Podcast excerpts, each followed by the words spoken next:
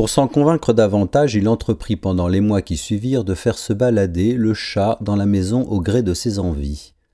L'animal empaillé se retrouva ainsi posé sur un apron au milieu de la table de la salle à manger, entre les jardinières et les plantes vertes de la véranda, à côté de la télévision sur un petit guéridon, ou bien encore, ce qui le faisait sourire, parmi les boîtes de conserve du placard de la cuisine. Il pensa aussi le transformer en pied de lampe et de le mettre sur sa table de chevet, mais abandonna vite l'idée, craignant d'abîmer son travail. Pendant quelque temps également, il l'installa dans le fond du jardin, au même endroit où il l'apercevait autrefois depuis son salon, il le laissait là tout le jour, satisfait de ce chat devenu calme.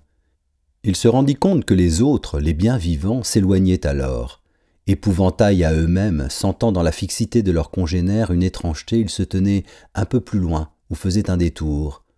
Ou peut-être était-ce l'odeur, l'absence d'odeur. Tout cela prit fin d'un coup, un soir, alors qu'il l'avait posé le matin avant de partir au travail, au milieu des fourrés du bout de l'allée, sachant qu'aucune pluie n'était prévue. Confiant, il pensait le récupérer facilement à son retour. Malheureusement, la nuit tombée, particulièrement noire par l'absence de lune et la soudaine panne des lampadaires de la rue, avait transformé le fond du jardin en un trou impénétrable. Impossible de rien y distinguer.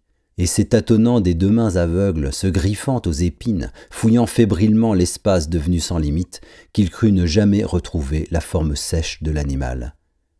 Il finit quand même par remettre la main dessus, l'agrippant d'un coup avec cette peur qu'il puisse s'enfuir, abîmant la queue au passage, qu'il dut rafistoler à gros coups de poing de ficelle.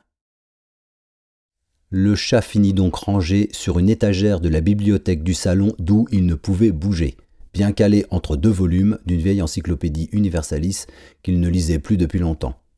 De temps à autre, il pensait lui passer un coup d'aspirateur, mais il abandonna également l'idée, les poils se détachant, avalés par le tuyau. Il se satisfit de cet état de fait. Il eut bien parfois des velléités de courir de nouveau, de lancer de nouveau quelques cailloux, mais il se rappelait alors l'autre, l'empaillé dans sa bibliothèque. Et quand dans la rue il se sentait surveillé de derrière un carreau, il se rappelait également alors l'autre, l'empaillé, dans sa bibliothèque. Cela lui suffisait désormais. Le monde s'était remis en ordre, et lui, au centre, était redevenu maître de la situation. La suite prit son temps, avec la monotonie des jours et des nuits, des temps de travail et de la retraite. Il devint vieux, le chat, lui, prit la poussière. Puis le temps s'accéléra, il attrapa une maladie qui l'assécha et l'emporta à l'hôpital où il finit par mourir. Après qu'on l'eut inhumé, il fallut procéder au vidage de son logement. Sans héritier, ses biens devaient être distribués ou vendus. Le jour du déménagement, les voisins curieux assistèrent à l'ouverture de la porte. Quand ils entrèrent à la suite du serrurier, L'odeur fermée des moquettes et du vieux bois forma comme une épaisseur.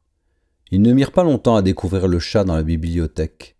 Alors l'un d'entre eux, en saisissant l'objet qui se démantibulait de sécheresse après l'avoir regardé un moment et fait tourner précautionneusement entre ses mains, murmura avec cette voix émue des gens attristés. Pour l'avoir empaillé comme ça, il devait vraiment beaucoup aimer son chat.